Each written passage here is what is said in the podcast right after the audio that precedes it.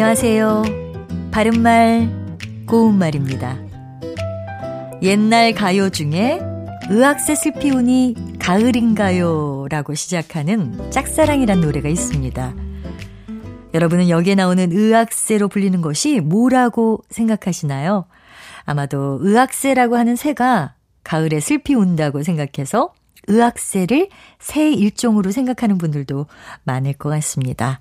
그런데 의학세라는 것은 새의 이름이 아니고요. 억새 또는 억새풀의 방언입니다. 억새풀은 억새를 일상적으로 이르는 말인데요. 억새풀이 가을바람에 흔들리면서 소리를 내는 것이 마치 우는 소리를 내는 것 같기도 하고 또 억새풀은 어느 계절보다도 가을에 더 운치가 느껴지기 때문에 이런 노랫말이 나온 것이 아닌가 생각됩니다.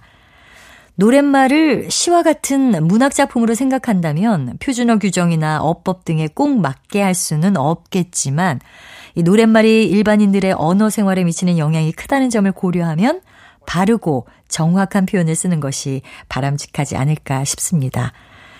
또 억새와 관련된 속담도 있는데요. 억새의 손가락 베었다가 있습니다. 대수롭지 않게 생각하던 상대에게서 뜻밖의 손해를 보는 경우를 비유하는 속담인데요. 참고로 함께 알아두셔도 좋겠습니다. 바른말 고운말 아나운서 변희영이었습니다.